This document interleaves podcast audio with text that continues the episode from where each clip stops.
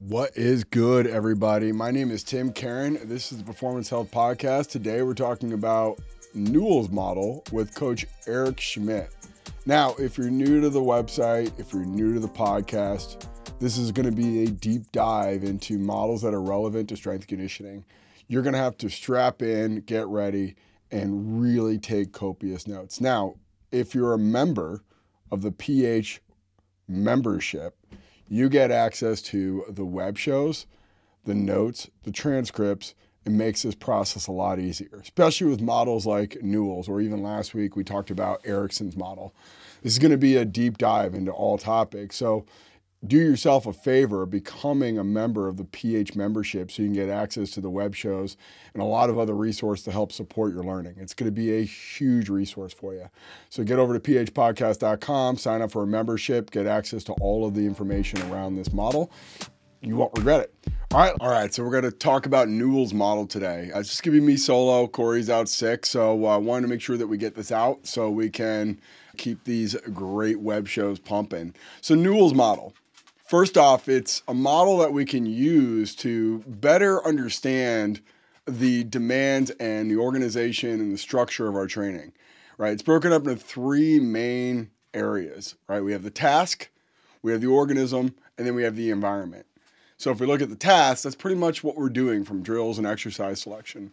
And then we look at the environment, that's where we're doing these t- these drills or these tasks within.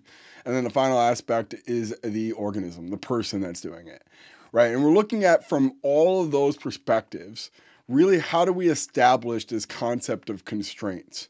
And we talked about this quite a bit, but never really gave a fair explanation for it. So this is a really good opportunity to go into some depth on it. So if we think about it from a constraint perspective, the more constraints we have, the easier it is in terms of a task right? So if we're thinking about this big high level concept of looking at, I'm going to do a task that's hopefully going to increase performance in some way, shape, or form, right? And that's that's a good start point, right? Like I want to increase performance. We talked about with Erickson's model last last web show, this concept of goal, challenge, feedback, and focus. Right. If we look at those four quadrants in terms of what we should be thinking about for every training session, every set, every exercise, etc. We should be thinking about a similar construct with Newell's and looking about the task and how we apply constraints.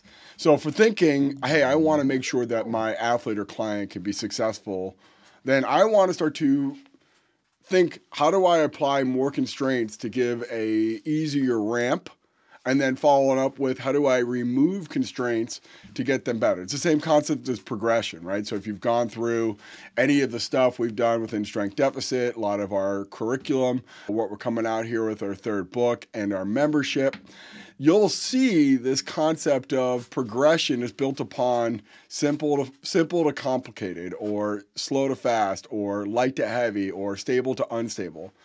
All that is just constraint based models. And if you're really thinking about it, specifically stable to unstable or closed to open, right? And I'm going to focus on closed to open because I think that's a really good breakdown of the task, organism, and environment. So, thinking about change of direction or multi directional speed. One of the areas that we try to progress people to is this open sided games, meaning that we're going to have a an objective of tag someone, get across the line, get this ball through this hoop, whatever it is, right? Here's the here's the outcome of the game. Here's the start. Self-organized, utilize implicit learning and figure out a strategy to accomplish the task, right? And the, the maybe we make it competitive, maybe we make it individual. It doesn't really have any criteria that it needs to be competitive. It just needs to be undetermined and unscripted it's the classic line from Shoe Dog tell them what you want, but not how you want it, and see what happens. That concept. And if we start to break down this open sided game, you know, there's there's two schools of thought here. One, we just build upon that, right? We let them be more organic in environments and naturally adapt, which is random and chaotic. Uh, and there's a lot of pundits that will support that logic. Versus this other end, and this kind of gets into pedagogy and what we want to look at from maybe a top down or bottom up approach, meaning that top down's the end goal, and we're going to start to reverse engineer what we need to do from the end backwards, or we look at it from a bottom up and we start to think about what are the individual pieces that we need to start to build to get that person to be able to do the end goal or the task at hand. So it's from the beginning to the end or end to the beginning. And we look at that of we're basically layering in constraints, but we look at open games or open sided drills or things that have no real specific manner in which to do it. We're essentially looking at this from the two perspectives. So if I can start to just add that in and let that be some sort of just thing they have to adapt to, or we can use it as a proxy to our ability to tolerate a low constraint environment.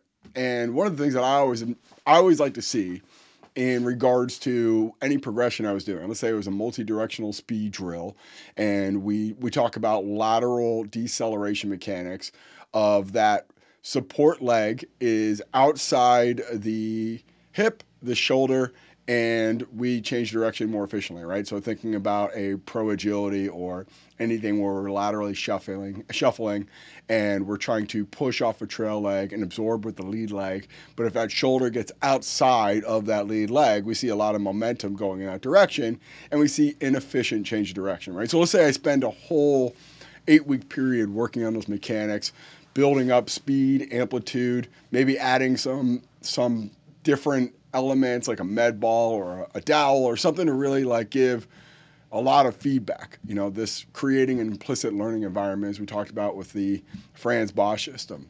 And we start to think about, okay, now eventually the rubber's got to hit the road, and we start to take constraints away, and we see the fruits of our labor. We either see that manifest into I, that person in an open environment with no real structure was able to maintain those mechanics that we worked on for the last eight weeks or not.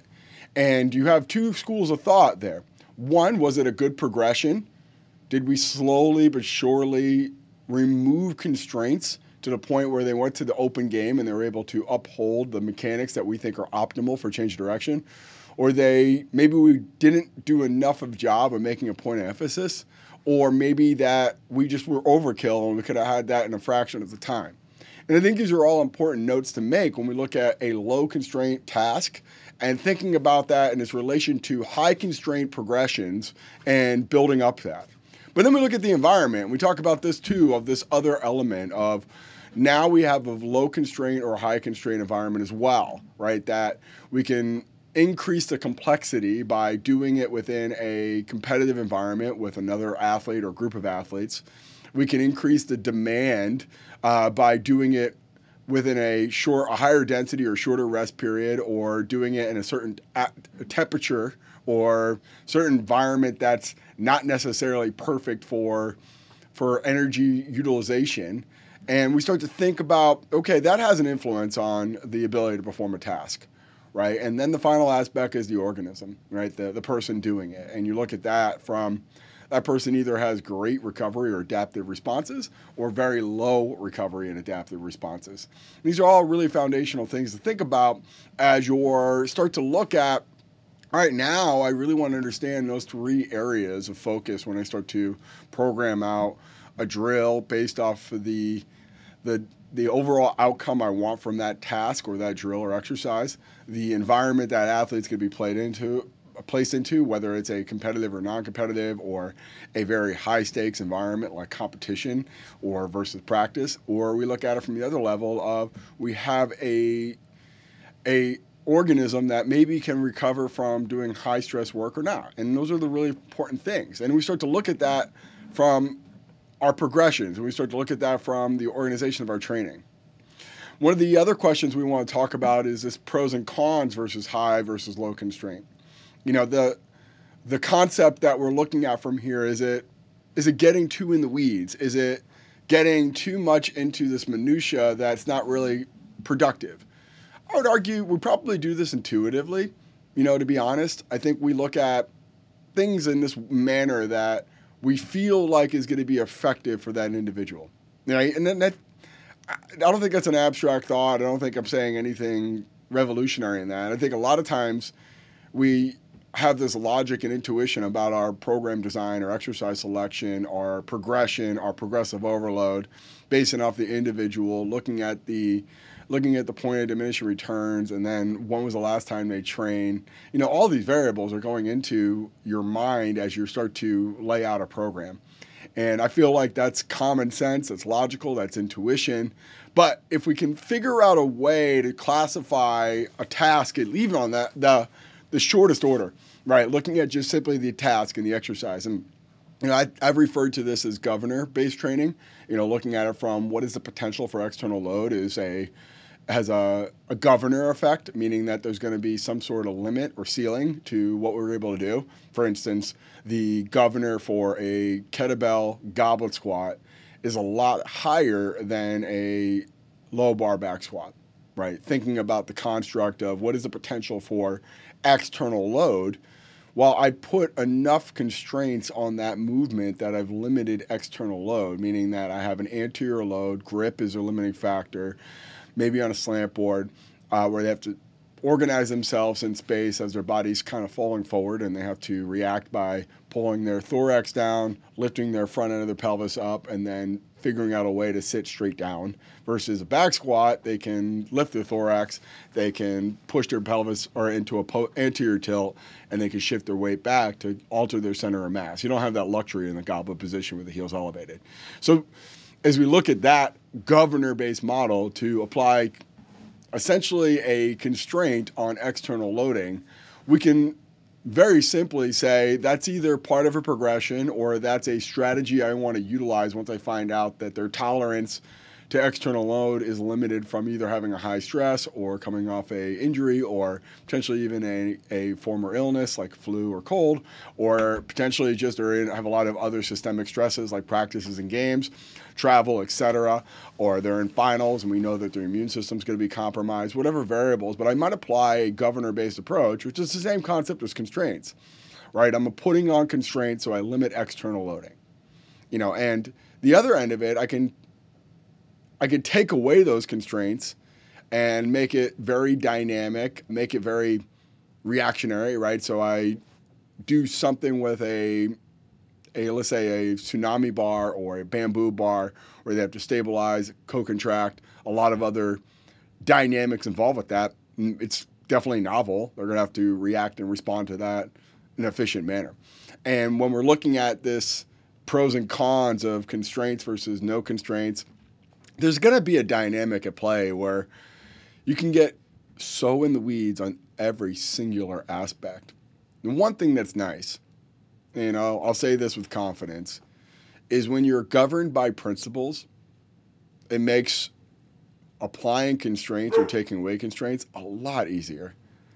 Just when you're thinking about how complex, meaning that there's no real a to B. There's no start or finish. There's no direct linear path to improving someone's performance. There's always a multivariate, complex environment and a complex organism.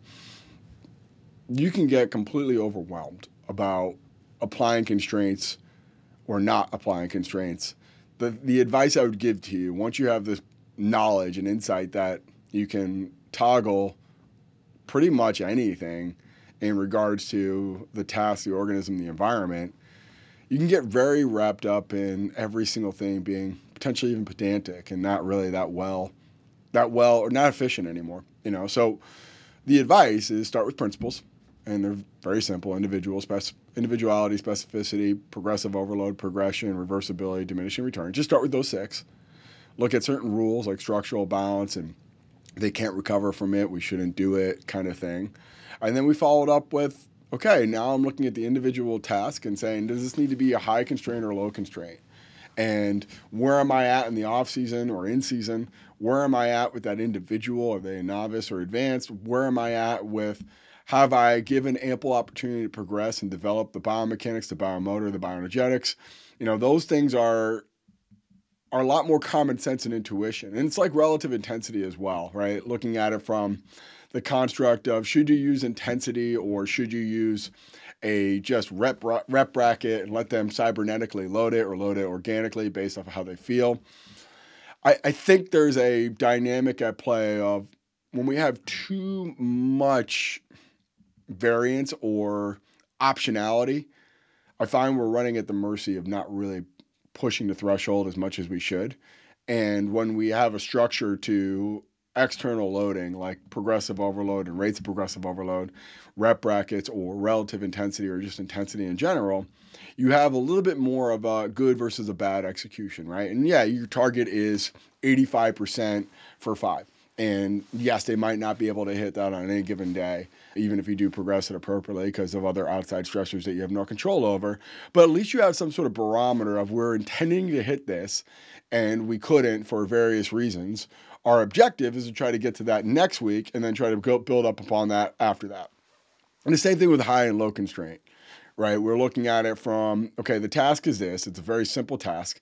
Can they just perform a leg press for a set of 10 every week, trying to add a little bit of weight? That's it, right? That's your that's extremely high constraint external load option to develop the anterior chain of the lower body, right? And, that, and that's that's a fine place to start.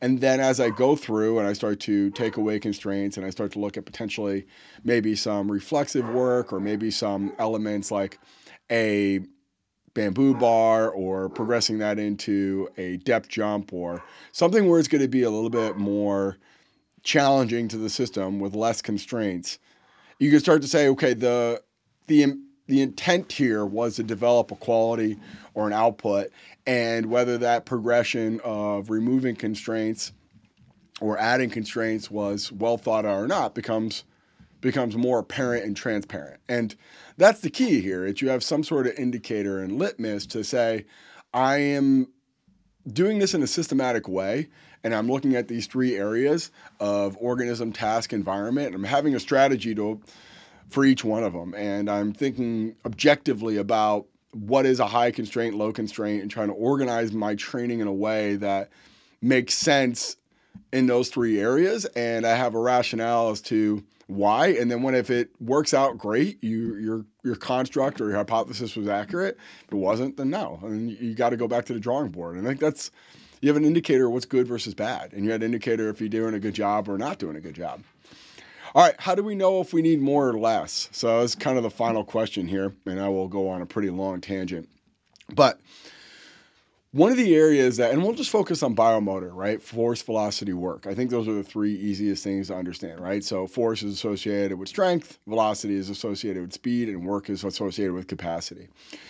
We have an indicator of what is optimal versus suboptimal. We can test this in a variety of ways, right? We can look at 1RM strength for force. We can look at we can look at relative strength assessment for your 1RM relative to your body mass. We can look at counter movement jump or sprint profiling. We can look at a conditioning test like a VO2 max test or anything where we're doing repeatability and we can start to create normative data and we start to see okay that person is exceptional or in a lower quartile than they should be right? And we start to think about okay well for me to get this person out of this area and i start to establish what is a progression off of that that's fine. That's a good thought. And when we're breaking down let's just say force for instance and we look at this force as a mechanism to alter the force velocity curve meaning that if I increase someone's ability to produce force by association, they should have a higher bandwidth to produce more velocity, right? The the dynamic, if we can produce optimal velocity at 40% of a 1RM and we increase our 1RM, that 40% was our previous 50, 60, 70, but now it's a higher weight move relatively the same speed, right? And that's that's kind of the logic associated with altering the force velocity curve. It's basically you're shifting to the right which is fine. It's it's good logic, and we assess that. We look at it from a 1RM, and okay, this person is a 1 to 1.0 relative strength for front squat to body mass, which is let's just say average to below average. Easy fix, let's get them stronger, right? We focus on relative strength, absolute strength. We're trying to improve their ability to produce force at a higher level. So we start to apply constraints to focusing on increasing force or external load on the system and that could come in the way of neurological. So we have greater rate coding, motor unit coupling, synchronization of motor units, all the fancy terms associated with neurophysiology. We could also look at it from the other end of just increasing cross sectional muscle area and having more sarcomeres at our disposal to create external force. All part of the equation. And that could be the focal point because we did an inventory of they are or kind of weak from the construct of what we look at, relatively speaking, to other people or what successful people in the sport have and can do. Okay, cool. Let's let's focus on that. But let's find out that they're exceptional in in force development, and we really need to focus externally on something different, like velocity, or potentially even their recovery rates suck, so they got to focus on capacity. And when we're looking at that that RM or that person's relative strength and you say, okay, they are three times their body weight in terms of front squat relative strength, which is exceptional elite, and not many people in the world can do that. But let's just say that's part of the equation that we have someone who can do that. And you find out that their force velocity curve is not really great because they can't produce high amounts of speed at sub maximal weights. It's also a very obvious and intuitive thing to say that person just needs to improve raw speed and you start to apply constraints to accommodate them moving at higher speeds. That's also part of the equation. I think sometimes we lose sight of that. When we look at a test like a iso mid thigh pull and we compare that to a counter movement jump and we get a dynamic strength index or a DSI and we see this like this 80% mark and above, okay, like that person potentially needs to work on more more force and improving the ability to generate force, meaning that their their ability to produce high amounts of force is not as great as their ability to produce velocity. And the same thing on the other end of the spectrum, if it's below 0.6, they need to focus on more ballistic stuff or more velocity based things and or 60%. And sometimes they fall right in the middle and you do more of a a grenade approach of everything and anything and just being very systematic. And that might go into conjugate or concurrent methods and just basically getting a little bit of everything every single day or microcycle. My point being, it's when you do a really good job of inventorying biomotor ability and you start to go, okay, where am I, where's my focus from a task perspective? Okay, the exercises that are best, most corresponding to increasing force or increasing velocity or increasing work. And this is the thing about work that's so funny. You know, a lot of times we poo poo and and just diminish the value of stationary exercise pieces, but you get a person with very poor biomechanics, very poor force output because they have poor biomechanics, very poor velocity because they have poor biomechanics and they still need to lose weight and improve body composition, your options are really limited in terms of you need some stationary pieces and a very high constrained environment to do long bouts of uninterrupted exercise. If biomechanics are the limiting factor to bioenergetics and more capacity, you're probably not going to be able to make it very far. Right, because biomechanics is the ultimate trump card when it comes down to improving work capacity. Because if they can't move, they can't do it for long durations, they can't do it heavy, and they can't do it very fast. So there's the other constraint. Okay, well, biomechanics comes into play now because I'm looking at those biomotor qualities of force, velocity, and work, and their biomechanics are not really adequate. Okay, I have to apply constraints from an exercise or task perspective to get that person doing higher amounts of force. Imagine a leg press, leg press versus a bamboo bar overhead squat. Right, just just saying it out loud. Right, that would be a continuum there. One end is really low constraint, bamboo overhead squat, versus one end's a very high constraint, a leg press. And if that person needs to increase cross sectional muscle area, increase force output, poor biomechanics, probably leg press is your best option. On the other note, if we look at it from increasing their work capacity and they have optimal, awful biomechanics, okay, well, what are your options, right? And I think that's the thing that we so often look at. Like, all right, let's work tempo runs. Let's do these very elaborate circuits with a lot of triplanar functional movement or unconventional movements. That's fine. That's great. But they're not going to reach a, a capacity or intensity with their movement or their heart or their cardiovascular system that actually creates aerobic or oxidative adaptations. And I think that's the rub. It's a lot of times we get preoccupied with you know fancy gimmicky movement and we lose sight of it's a very low constrained environment and it's not helping us accomplish a task that that person absolutely needs and the same thing with speed right we just default to open sided games or very low constraint environments because it's novel and it's challenging from a cognitive low perspective but if they just can't run fast i mean why not just getting them running in a straight line and focus on that until it's not a problem anymore right? If this person's running a 14 second 100 meter sprint and they're playing an anaerobic phosphagen sport like football, basketball, baseball, chances are you probably will need a very high constraint linear speed environment, like pushing a sled or pulling a sled or running uphill or just doing some drill work like a a skips, a run, something that's going to be more constrained, but actually going to be more conducive to improving mechanics, improving the the rate of force development, front side, back side, whatever it's going to be. But the notion that hey, just get them going in open games and just let them do random ad hoc ad hocish stuff. It's limited, you know. And like uh, the final aspect, I think this is something I really kind of I don't know personal personal I've been noticing a lot lately is this idea of injuries of the product from lack of novelty. I think that's a poorly constructed logic.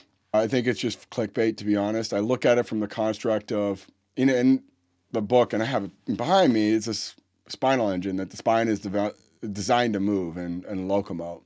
That we are we are this bipedal animal, meaning that we're on two feet, and the spine moves in all planes of motion between sagittal, frontal, and transverse, and simultaneously. And I think that's fine, and I think that's like okay logic. Uh, I don't think that's that crazy of a thought that the spine is designed to move. It's designed to flex, extend, laterally flex, rotate, and some combination of both at all in any given time, or all all three in, in any given point in time. But the issue is when we start to use that as a mechanism for external or progressive overload, right? We start to do overloaded Jefferson curls or Zercher positions that are really outside the construct or, you know, loading up and flexion and rotation. Uh, and I find that is is misguided logic. Like you can apply a low constraint environment with low external load, right? The environment can change right? We, we don't have to necessarily like lock ourselves into everything needs to be progressively overloaded if we have a very low constraint task. And I think that's the issue. It's, oh, yeah, that problem with injury is because we're not loading a low constraint, very low, low constraint task and a low constraint environment. And I think if you really think about it, I think the, the systemic issue with back pain or non contact injuries is probably rushing some of these progressions and not applying constraints in the right appropriate manner. That if the person can't co-contract and stabilize their spine in the frontal and transverse plane while in sagittal plane flexion, I don't necessarily think it's fixed by adding external load. I think it's a either range of motion problem, they don't have the passive range of motion or the functional ability to get to that range, or it's a mobility problem, meaning the active range of motion to stabilize and control at that range or create some sort of contraction at that range and then the synchronization or the coordination of those things, right? The now we have to get to that range, control, have the ability to control that range, and organize sequence in a way.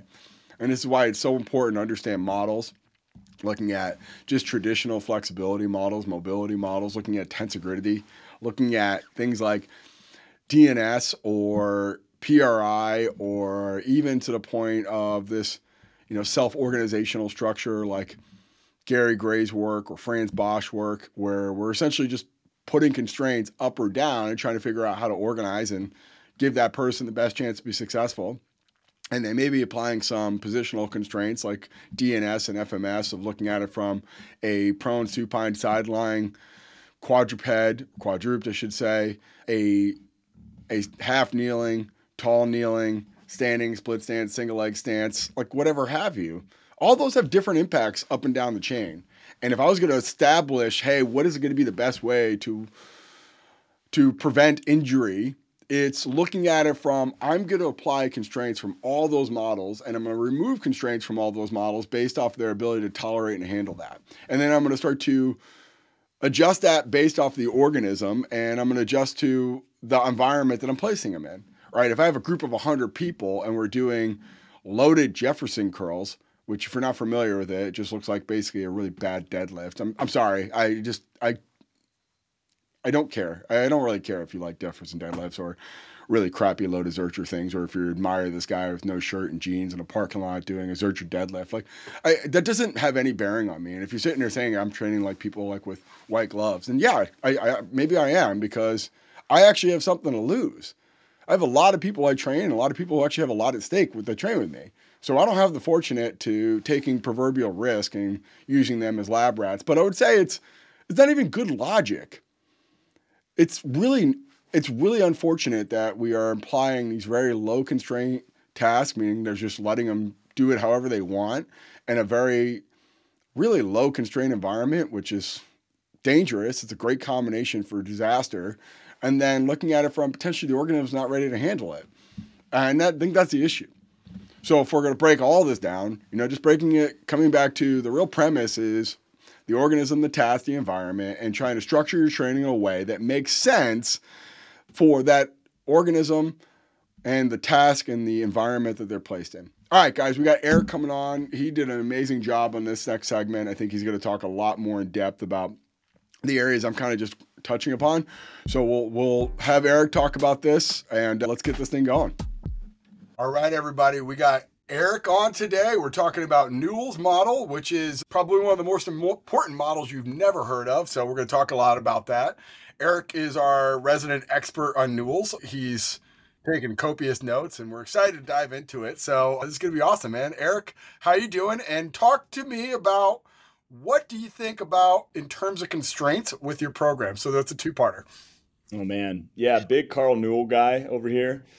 And uh, yeah, I think about this quite a bit. I think constraints is a I, I don't know if it's a hot topic, but it's certainly a topic that I, I think regardless of if you're familiar with this model or not, you're doing things that would probably abide by some of the kind of concepts around around the constra- constraints based approach. So yeah, so Karl Newell is a professor, worked a lot in like developmental with like developmental disabilities and basically he talks about like this this constraints based model which is applied to basically how do we construct like movement you know? And so there's kind of like this triangle i don't know if visual is probably helpful here but there's this triangle of like you know there's tasks that interact there's the environment that interact and there's this organism that interacts to again kind of uh, to to kind of generate some form of a of a movement expression and and all three of those things are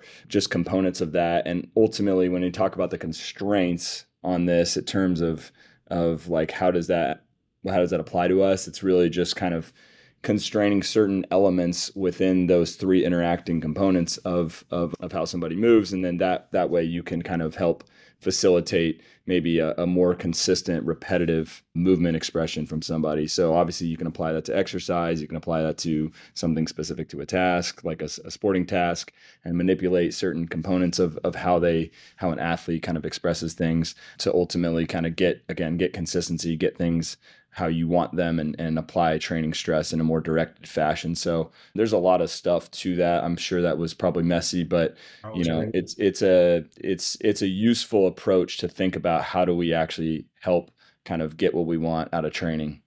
You know, one of the things that I think will be helpful here and one of the hard parts about this model is this concept of high constraint versus low constraint and which one is perceived to be harder, right? It feel more intuitive to say a high constraint environment would be more complicated or complex, but that's actually not the case, right? Mm-hmm. Yeah. Yeah. I mean, I think examples are probably are probably helpful here. So when we're, I guess, when we're talking about constraints, and yeah, there's a lot of directions I could go in with this right now, to be honest well, with you. On one aspect, you know, so we got task, organism, and environment. Let's talk about mm. the task, right? I think the task is, is most synonymous with exercise selection, right? Yeah. So let's talk about task and let's talk about a high constraint task. Yeah. So a a man, a high constrained task, you could just pick pick something that you want to do, right? So let's pick like something an example like within a sport. So say I I need to advance a basketball from this part of the court to that part of the court and you know there's there's a lot of different ways that I can do that, right? So I can use my feet if I really wanted to do that. I could just hold it and walk from one side to the next. But obviously both of those things are not they're, they're not allowed. There, there's rules to games, right? There's rules to that. So a, a, way that we constrain how somebody is going to do that is maybe those rules for you know as an example i can't I can't just roll a ball and I can't just hold the ball and walk across. And so those are like external constraints of a specific task because all I'm supposed to do is go from point A to point B. But the rules maybe dictate that I have to do that a specific way. And so we can do that. You know, that's just a, a basic example of like something that would be applied to like a, a, sporting context and rules for the game. But we also have rules within our environment in some fashion, right? When we're training athletes, when we're training individuals, we're constraining how that individual may perform that specific task with certain in certain ways, you know? And so I might put something that limits a particular range of motion and that could be a constraint that i'm utilizing to dictate how that person is performing that task i might alter the implement you know and that could dictate how this person is performing a task. There's a lot of different ways to take this but ultimately all i'm trying to do is get a consistent i'm trying to get a, a, a consistent outcome uh, from from my input. So ultimately the, the the the factors that make those task constraints you know really come down to like you know what what do you want to do? What are the rules? You know and and how do i want to manipulate those things in order to to get what i want? You know it's so there was a couple of other i guess philosophies that really made me think when i first came across this one being gary gray and this idea of tweakology and like even to the point of like DNS with Gray Cook of like taking joints away, adding joints mm. back in, adding degrees of variability or triplanar movements, adding different levels of excursion. So that would be like this teasing in and teasing out constraints. But then on the way other end of the of the continuum, you have a Frans Bosch implicit learning system that mm. is applying certain constraints to certain parts of the system to either focus in one area or make it more implicitly challenging. So yeah. on that example with Bosch, I think that's a pretty cool, interesting one to kind of like unpack a little bit. So, if you're not familiar with Frans Bosch, essentially what he does is tries to replicate certain locomotive patterns like running, jumping, hopping, skipping, and make it a, a much more proprioceptively different environment by maybe holding onto a dowel or a aqua bag or something where that pattern that we're trying to move with is challenged in some unique way, or it's maybe creating stability in one joint to create freedom of motion or more challenge in the other joints. Let's use, for example, and I'm sure some of the listeners might be familiar with Frans Bosch and what they've seen him do, but what would you say Frans Bosch is running with a dowel overhead over wickets would that be in terms of task, organism, and environment? And I apologize if that's like it's not what we prepared for, and I'm not not there. But I'm kind of want to see how you respond to that question because I think it's like the first thing I was my thought process went to when you went into this this like rabbit hole of okay, these are the tasks, and this is how we apply or take away constraints. Yeah, I mean, to me, it always I think it this model operates on the backdrop of like what is the goal right? So like in in some in all contexts, you're always you're always applying these inputs with some goal in mind. There's some element that you're trying to get out of this, you know. And so if you're trying to teach, I'm actually not crazy familiar with the Frans Bosch, some of his methodology. Oh, Gary Gray, then I can go into that direction, like tweakology. But, but I well, I guess I guess it still it still kind of stems from okay, are you trying to you know maybe there's a bunch of different ways to manipulate a a similar like locomotor pattern let's say manipulate but maybe there's a bunch of ways to alter the task in some fashion that ultimately leads to a uh, a, a more you know you're trying to to alter the the stimulus so that the the proprioceptive system is ultimately interpreting that in different ways and and allowing it to self emerge into maybe a, a pattern that comes out on the other side that's a little bit more representative of something that you're trying to train for. Um, and so if you see in, in this example, if you see an athlete that struggles, you know, to I don't know, Uh, hold their thorax a certain way or to cycle their legs a certain way or you know they they have they have an issue with some of these things, you might apply different task constraints in order to hopefully allow that kind of pattern to emerge after you've kind of applied some of these inputs. So ultimately, it still comes down to there's some form of a goal in mind, and that goal can be motor control focused. You know, I think that that's a totally fine goal. You're trying to improve the the motor control of some specific task.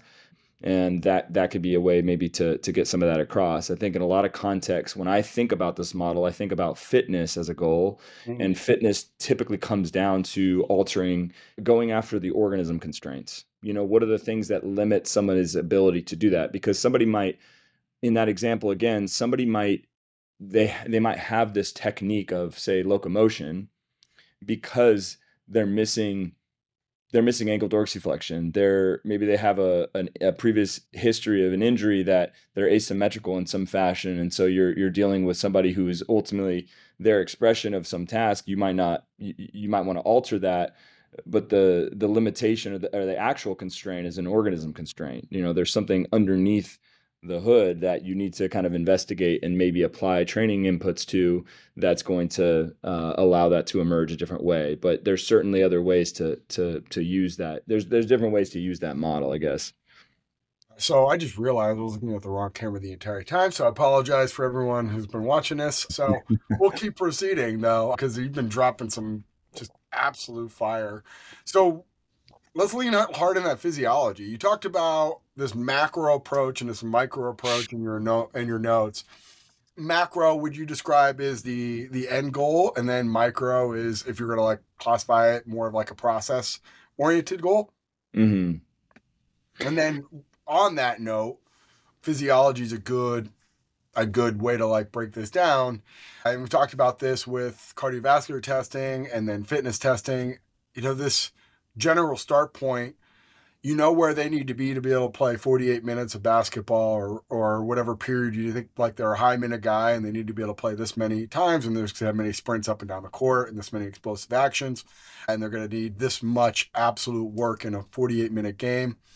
And from there you reverse engineering based off of where they're starting from a baseline fitness test and that's how you're modifying the micro. Is that the the right way to look at organizational constraint based approach yeah, I think so. I think that's definitely a way you can look at that. I think there's there's there's evaluations that we use as proxies for somebody's uh, current status, right? Their current ability to perform. And you're really just looking for what are the limitations within their abilities and there's different buckets that we might you know, might put put things into. So there's you know, biomotor buckets, there's bioenergetic buckets, there's all these things because the sport is a it's it's a it's a congregation of all these things that are very, you know, have rules, have specificity. There's just a bunch of stuff that goes into it. So I think there's there's definitely a way to take these, you know, these proxies for performance, find the constraints within those, you know, what limits an individual's ability maybe to to play 40 minutes but not just to play 40 minutes but to play 40 minutes robustly you know you know because they're, they're they're they'll give you feedback as to how they're handling that work. So you know i think we can use our own proxies to help kind of construct some you know better parameters around how we're going to train and and those can ultimately elucidate some of these maybe constraints that they might have to overcome within the sport to to be able to to play 40 minutes unscathed. So you that's definitely one way that that I think about like I think about that macro approach, you know, and then yeah, the micro again, it's like what is it about what is it about the environment that you struggle with and then how do I identify what the actual kink in the chain is, you know? And that'll funnel me down some very specific tests. Like I'll, I'll you know, you can get very specific with that. So I know I think I, I wrote here like the constraints led strength profiling. Like there's ways to really kind of like really double click on what type of strength are we even talking about here, you know, and how somebody may solve this ground reaction force, you know, problem that they have to deal with for an extensive amount of time. You know, so there's just different ways to kind of click into this stuff, but ultimately, yeah, you're just you're searching for that kink in the chain. You're searching for what is the limitation.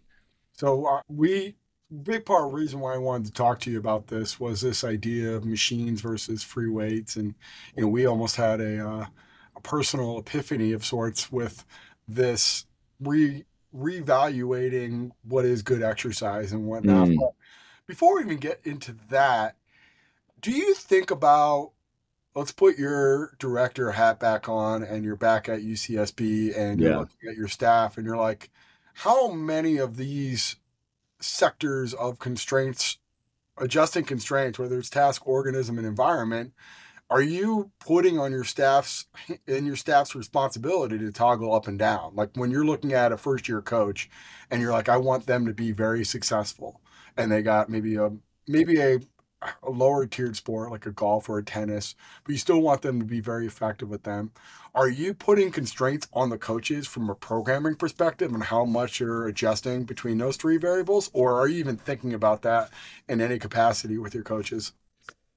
Hmm. That's a good question. I haven't really thought about that. I, I would imagine that I'm probably not thinking about that directly, but indirectly, I think I am thinking quite a bit about that because in any case, you're, you know, if we're talking about if we're talking about working with say young coaches and helping them understand this type of maybe this type of model and how it might apply i think it's like it's just a really good regression progression system right? Like that's what kind of this is because when it comes to like exercise selection in general we're always putting constraints on the exercises that athletes do, right? Inevitably, like you're going to constrain how somebody performs and execute certain tasks in a number of different ways. The way that you cue them is going to be huge. The way you set them up is going to be huge. The appropriate intensity is going to be huge in how they execute that. The different modalities that you might utilize is going to be different. That ultimately is going to feed into maybe the execution of these things. So I'm always trying to, we're always trying to apply fitness. We're always trying to build progressively over time and we're trying to do so in a way that's appropriate for the individual in front of us. So I think like dialing in a good progression regression system is the basis of probably how I think about this model in general. But again, we can get into the like what are the constraints of the athletes? And then that becomes you have to maybe think a little bit deeper in terms of maybe a little bit more holistically in terms of how you're assessing your given program. And i think that probably would come layers deeper um, if i'm working with a young coach for sure.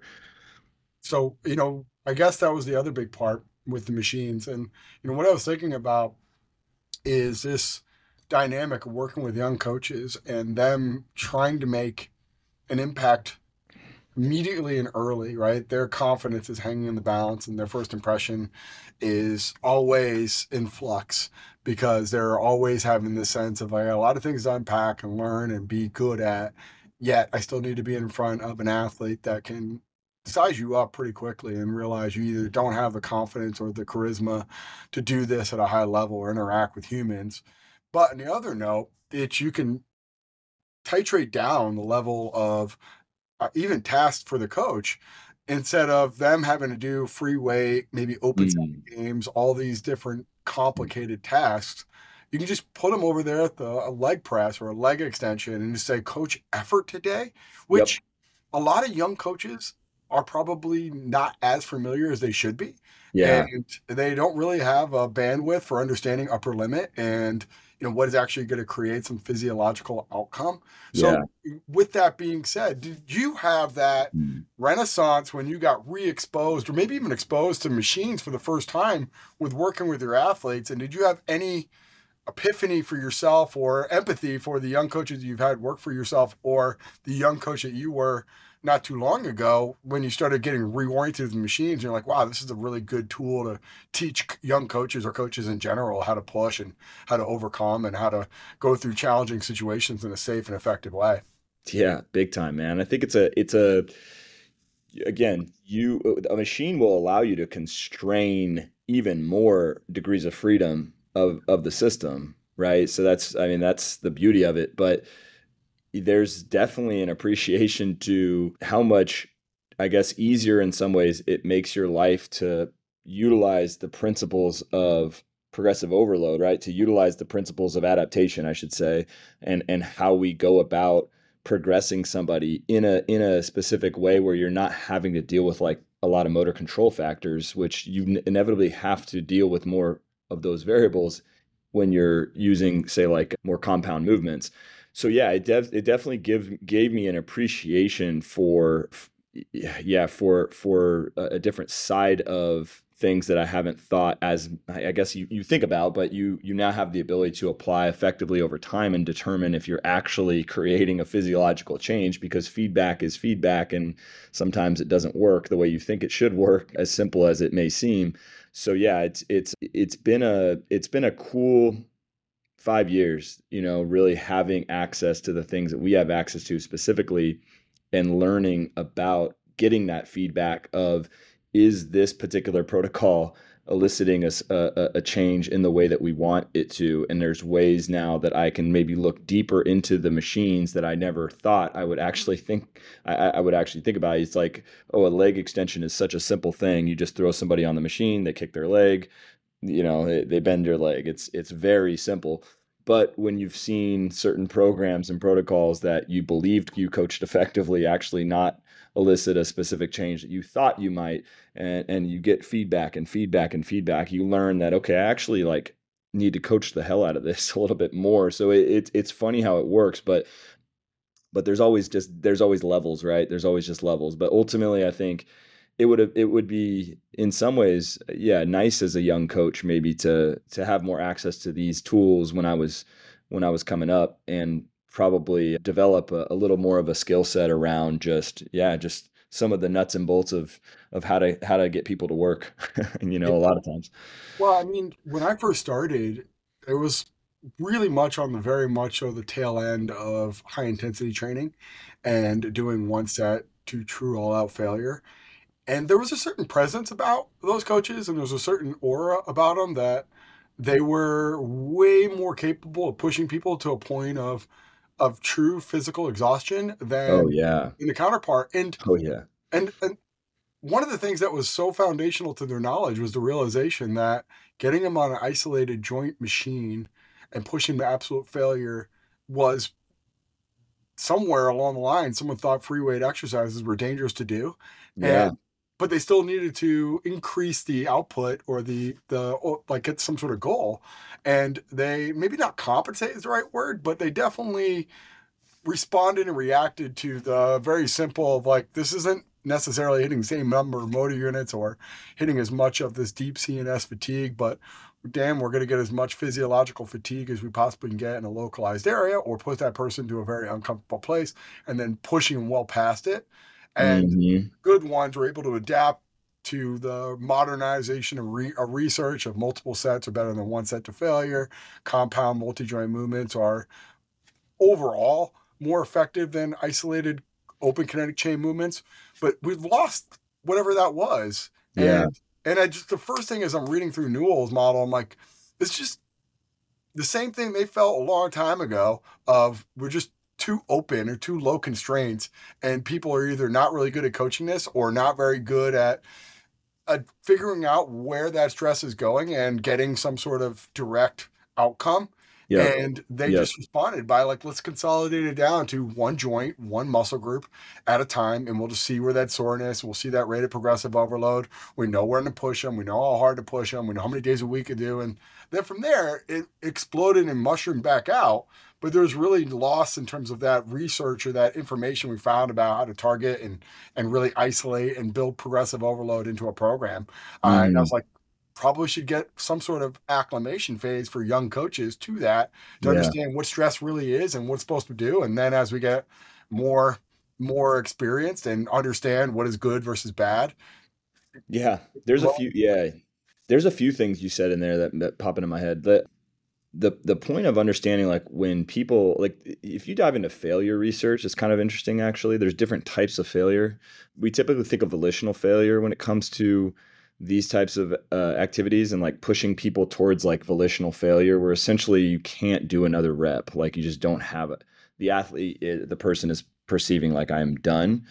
And typically people don't they suck at knowing their limits, man. Like it, it, it's like it's tough. If you if you've trained this way, you'll realize that you actually do have a lot more beyond this. Like you're going to hit a certain level of of discomfort, and then you can actually push it quite a bit farther and continue to push it quite a bit harder. You know, and so I think the these tools give you they give you an ability to do that in a in a, a super safe to fail way, right? Like it, when you're done, you're done. There is really there's there is technical failure here, but there's limited technical failure that I'm certainly worried about when it comes to depending on you know what type of machine we're on or something like that. But I I think that's that's huge for a young coach to understand. I probably didn't appreciate or understand maybe the level of stress I could elicit in some of these things. Not everything, but when we're when we're trying to create like hypertrophy is a great example. If you're trying to if you're trying to actually create a hypertrophic response, like mechanical tension is king, you really can push people pretty freaking far, especially with some of these, again, some of these more single joint, simple, you know, simply executed like movements you can push people pretty far and then you can learn a lot from that right? It's like when when you when you drive stress to that level when you drive discomfort to that level how do you respond in that in that situation? Do you compensate? Do you torque your body a certain way?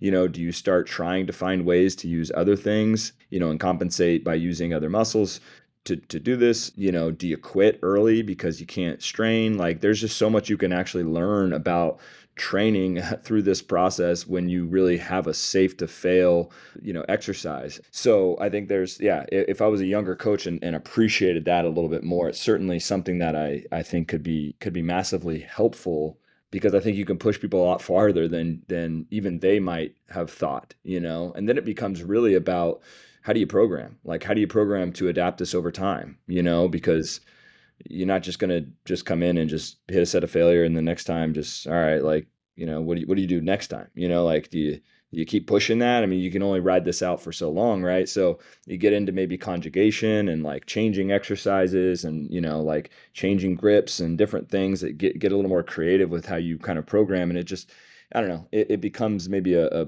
it's something that i definitely didn't have an appreciation. I came up in the definitely in the functional training time, man. Like that was my whole thing. And now I've obviously we've we've had this discussion about what is functional, but you know now it's certainly I think quite differently about how these tools might be implemented and, and be really helpful. You know, it makes me think. And the the last question I got would be this: you reacting to the environment, right? Off season, basketball they're playing year round, but let's say mm. hypothetically you have some sort of control of how many how much time they're putting on the court, or if they, if they are putting time on the court, it's a very constrained environment. They're going to get so yeah. many shots, they're going to do so many drills, whatever the the number of things that very quantifiable. Versus in season, it's a lot the environment's a lot less constrained, right? They have games, yeah. they have practices, even organism wise, they have a lot more stress and travel and life, et cetera, holidays, a lot more immune system in the middle of the winter, playing inside all year round, all, all through the, the fall, winter, and spring. So, with that being said, your program, are you toggling up a high constraint machine based program when they have a very low constraint performance or life outside of the weight room versus off season you have a lot more opportunity to do a lower constraint very high threshold environment relatively speaking or is it like yeah. you just kind of get what you get and you don't get upset and you just keep plowing forward yeah, if we're if we're talking about exercise like specifically, then yeah, probably you're you're probably right. You only have so many, you know, so many bullets, right? So there's in season you're definitely going to consolidate your stress in general. You're going to your menu of things you're doing are much smaller and they're more targeted. So in that case, a lot of times you are you are at the the kind of the mercy of you know how big is this individual's menu? What is the what is the you know strength that i'm going after? And how am i going to apply that through the, the the exercises that are on their menu? And then how do i funnel that into what's the essentials? You know it's really like i'm always looking for like an essentialist program which is quite difficult because realistically it's it's like I, I still believe in a in a holistic program you know like a, a approach that targets all tissues, all patterns, like those types of things still I think matter quite a bit, but it's just not realistic all the time to be able to to have 20 exercises on your menu. So you have to kind of funnel that into what's essential and that ultimately is going to get us into things that you can drive maybe some of these more you can drive these adaptation principles much quicker and with much less you know cognitive load and ultimately just more targeted physical load i think so in that case you know, if we're doing a max effort, if if guys have trap bar on the menu, great. If guys have, you know, RFEs on their menu, great. But some guys might have hack squat on their menu, and that's fine, you know, and that's going to get us the go after the the thing that we're going after, but in a way that is is maybe uh, again the exercise is a little more constrained to what's required of them from a from a coordinative standpoint and they're able to to generate the outputs that we want and that's that's that's where we're going so yes to answer your question for sure it's like yeah off season you're just you have a you have a larger menu you're going to be more when it comes to exercises more unconstrained if you will and then in season it's a little bit more it's a little tighter yeah, you know, and it's I mean it's funny. There's a lot of concepts like Dan John if it's important to do it every day, which there's context associated with that, right? It's like if I'm working with an athlete that's playing four games and traveling 3,000 miles in a week, probably not necessarily going to be tied into the the big three of like some sort of squat, carry, and swing. You know, like there's yeah. there's going to be some sort of difficulty with that. I'm not saying it's not important. Yeah, those are great like selection of exercises or like a Peter Attia do your three things: yep. pull ups, hinge, and some sort of carry. Yep. Yeah, like that's fine. And then you have grossly underdeveloped quads and lower leg and maybe potentially anterior chain in general. Like, yeah, I get it. But, you know, that these like blanket statements are designed to get people started on something yeah not to like take a very specialized population that has a lot of different needs going on and that could be different from well, we're doing a lot of the stuff in the pre-practice warm-up or we got them in the training room and we're going to be doing some of these like direct isolated exercises there yeah. so boxes yeah. are checked left and right like okay yeah. well here's my job i got 15 minutes and i'm going to focus on these two patterns and yeah be really good at those two patterns and i'm going to get them out of here and have a great day see you next week yeah it really and it really like it really rattles your brain, man. I mean, it's like when you have to make eh, like you're always going to have to make some form of concession, right, within a program. But when you really like make a lot, when you got to make a lot, you know, I, I think this again going back to maybe this model, it's like what are the true organism constraints? You know, what are the things that bite these dudes? You know, like you look at the the injuries that they have, the injuries that they they maybe have dealt with uh, in the past. What does playing you know, four games in a week do to the body? You know, like what does it do to their bodies? How do these guys actually break down? And then if you're able to maybe focus in on what their actual constraints are to managing that, you can go after things that seemingly are non functional or not what you would typically consider to be like very important in training and you could really go after some things that you know you could get more focal with your program and that's what we have to do in a lot of ways. So you're really constrained. But again i'm, I'm thinking about that from the organism standpoint and there's like two layers to that. It's like how do you preserve somebody's internal environment as healthy as possible? So that's where you think about like the frc type stuff of like i should say the system of frc not like frc stuff but you know how do you preserve somebody's internal environment by ensuring that their joint function is is operating at a high level, ensuring that their their tendons are healthy, their ligaments are healthy, you know, their joints are healthy, they're getting good, you know, feedback from from their movement, all that stuff. And then how do you apply the things, you know, that I think about as like a strength coach, like the stressors that these guys need to be need to be applied to make sure that their nervous system stays tuned up, make sure that you're hitting all the muscle fibers that you need to hit, making sure that they're they're under load in a way that keeps that buffer of the environment that they're exposed to you know how do you do that in a in a in a very tough schedule? And i think that's where it's like you have your you have your components that really preserve that internal stuff and then you have your components that really make sure you're driving and preserving their their external outputs and then you're monitoring that and you're taking that feedback and then you're kind of making little little adjustments here and there. But it it just it's it's a tough task to follow. There's no program that's like there's no system that's going to give you the answer. Like there is no system, you know, there's no like, I, would love to take Boyle's stuff and just throw it into my environment because that's like, you know, that's where I started. It doesn't, it won't work. You know, it's not, it's not going to, you're not going to be able to do it. And so, yeah, it just, it just, there's just levels of like thought that you have to really put into this to try to, to to try to create the most essentials program you know and and not miss stuff man because it's easy to this is what i get at is like the reason i love like a boyle-esque model is because you just you're covering most of your bases right? You're sprinting you're jumping you're conditioning you're lifting you're doing all these different patterns. It's well thought out.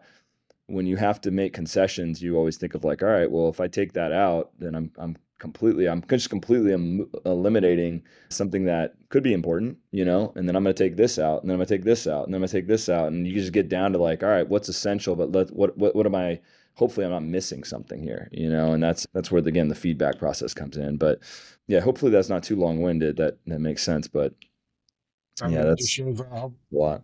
The the difference is being meaning like everyone will probably interpret this in some way. Yeah. And we're all figuring out what a good job is. Yeah. And, yeah. and more things you're exposed to, the more realization how many inherent gaps you have and the more burden of knowledge you understand of where you're weak. But that's also a strength. It's I'm all going to focus on this, and if I know that's a limiting factor, I will address it. But if it's not, mm-hmm.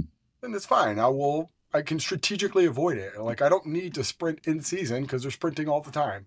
Yeah. Or I don't need to do a lot of other things that might be considered an essential thing on most programs yeah. because it's yeah. not necessary, right? And I think that's the part that's as we're looking through all this, you know, don't if you're listening to this and going, damn, it seems like a really intricate, really complicated model. It's it is, but it also isn't. It's pretty intuitive. It's yeah, it's pretty intuitive. The individual like an example I would tell you is if you have a 14 year old, probably not maxing them out on snatch and clean and doing 60 inch depth drops. Like just don't do that. Just be common sense of it. So there, the organism is what it is. The task needs to be simplified, and the environment needs to be very simple for that person mm-hmm. to be successful. Versus, I got a person trying to run across a line in a four-year cycle faster than anyone else in the world.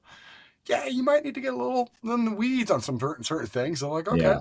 big toe extension's the problem. Like that's they're they're not going to be able to get a good push off, and they're not yeah. going at the level they should. And that's that's the, the the continuum here. It's yeah, this person on this level is in the 1%, and the majority of us normal, non athletic, regular people just trying to make some improvement. You know, like that, it's okay to go, okay, where we fall on this continuum on that model.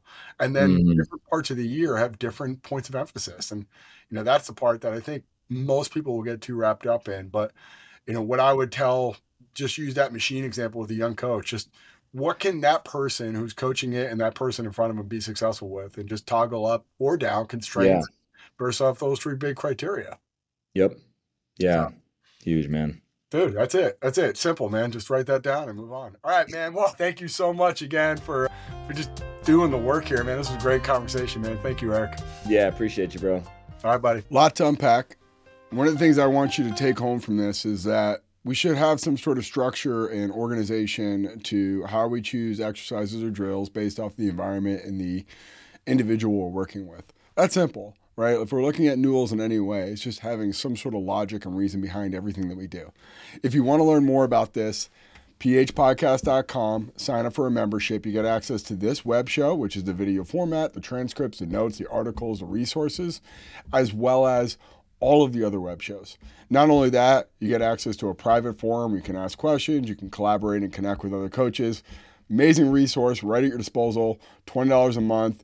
Can't beat it. Stop and start whenever you want. Get discounts on all of our other products. phpodcast.com. Sign up today.